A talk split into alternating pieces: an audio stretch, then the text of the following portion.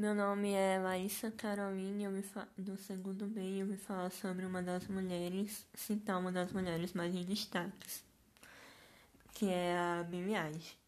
Billie Eilish.